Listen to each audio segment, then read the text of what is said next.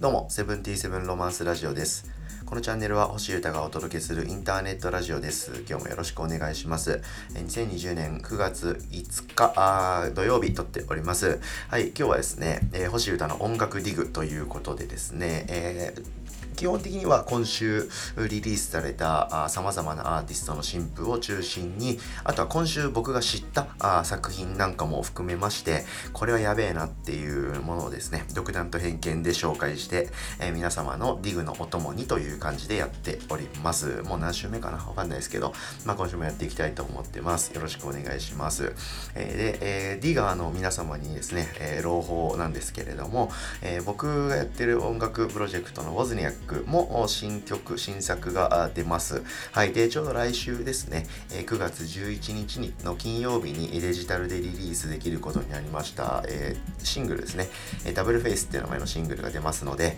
え、それもリリースされた暁にはぜひサブスクリプションサービス等々で全部出ますんでチェックしてみていただきたいです。よろしくお願いします。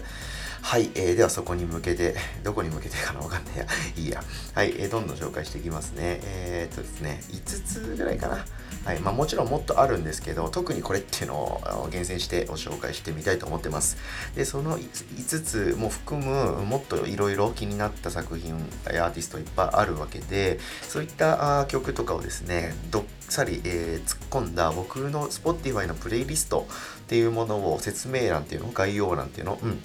そこにも貼っておきますので、えー、気になる方はぜひそこをチェックしてもらうと、よりより、えー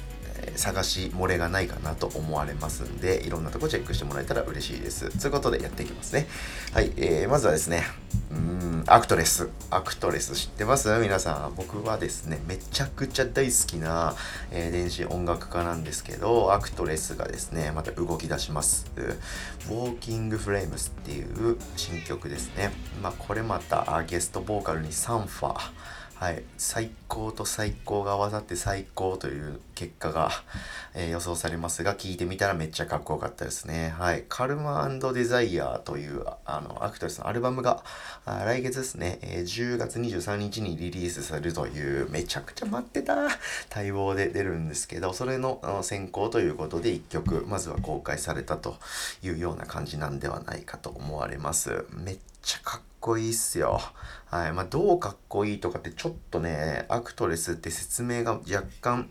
難しくて、まあ、電子音楽とダンスミュージックそしてビートメーカーとかなんかそこら辺の絶妙なところを射抜いていくる。でそしてですね、まあ、メロディーとかもう特にそんな強烈ではないしかといってめちゃくちゃ踊れるとかっていうわけでもないしめちゃくちゃあの泣けるとかなんか浸れるとかでもないなんか絶妙なバランスのですねまあとにかくやばい電子音楽家としか僕としては言えないんですけどセンスがやばいですね。うん。デザインセンスみたいなサウンドデザインの記載みたいな感じで僕はそういうふうに思ってるんですけど非常にかっこいいアーティストだと思ってます。超待ってましたマジで。はい、え前作一応その個人の名義てかアクトレス名義単独のフルアルバムみたいな作品はですね3年前にもうなっちゃうんですけど2017年に AZ D というですね、えー、作品が出て、それで僕はアクトレスをちゃんと認識して、めっちゃ好きになったんですけど、この作品はマジで名盤ですね。ぜひ、えー、このアルバムから聴いた方がいいと僕は勝手に思ってますんで、AZD、まあ、ジャケも超かっこよくて、で、えー、6曲目のですね、X22RME という曲があって、僕はこれマジでやばいすぎるぐらい好きなんですけど、その曲のミュージックビデオも YouTube に公開されてて、それもヤバヤバのヤヤバです。はい。それをを聞いてもらった上で、えー、僕と一緒の気持ちで、えー、ここから1ヶ月半ですね。はい。新作を待つっていうのはどうでしょうか。で、その時に、えー、またね、最初に言った通り、サンファと一緒にやってる、えー、ウォーキングフレームスを聞くと、さらに、ああ、いいぜってなると思いますので、ぜひチェックをという気持ちで僕と一緒にニヤニヤしながら来月の23日を待ちましょうということで、まずはこれを伝えねばと思いまして、お伝えでした。はい。で、ここから、えー、はですね、ちょっと電子音楽ダンスミュージックゾーン突入ですね。はい。えっ、ー、と、エビアン・クライストっていうアーティストのウルトラっていう曲が出ました。はい。僕はですね、ちょっとまた勉強不足上等なんですけど、昨日知りました。はい。が、相当有名人というか、すごい超大物プロデューサー、DJ だったようでした。はい。カニエ・ウエスト、トラビス、スコット、ダニー・ブラウンといったトップアーティストのプロデュースを手掛けていることでも知られ、自身のパーティー、トランスパーティーでは、アルカ、イブ・トモア、ソフィーといったカッティングエッジなアーティストを招集してきた。というですね、経歴、半端じゃないですね。うん、で、トライアングルみたいに読ませてると思うんですけど、このレーベルが僕結構好きで、えー、結構攻撃的なあ電子音楽、エクスペリメンタルめなあ音楽がよく出てるような印象なんですけど、そこからもともと出していて、で、この度ワープレコードから出すというようなことで、えー、すごいかっこよかったですね。ジャケみたいジャケットとか結構親和性が高くて、大波に全てを飲み込まれるというような感じというんでしょうかね。うん。まあ結構集中力と体力が持ってかれるような電子音楽なんですけど、こういうのきっとみんな好きだと思いますよ。僕も好きだし、ぜひチェックしましょう。はい。で、シングルが出たっつうことは多分後々アルバムとかになっていくはずですんで、そこでさらに全貌がつかめるといいなと思いながら、あ僕はその先を待ちつつ、え各補作とかもね、チェックしつつ狙っていきたいと思ってってます。ぜひチェックを。はい、次。えー、次はですね、ショーン・ラディマンというアーティストの、うん、アルバムですね。うん、読めない。えー、C から始まる はい、え、アルバムが出ました。はい、これかっこよかったっすね。結構、固めというか、硬派で、えー、コアな感じのデトロイトとか、ちょっとそっち系のテクノスね。あの、パソコンとかでつくつく打ち込んだような感じではなくて、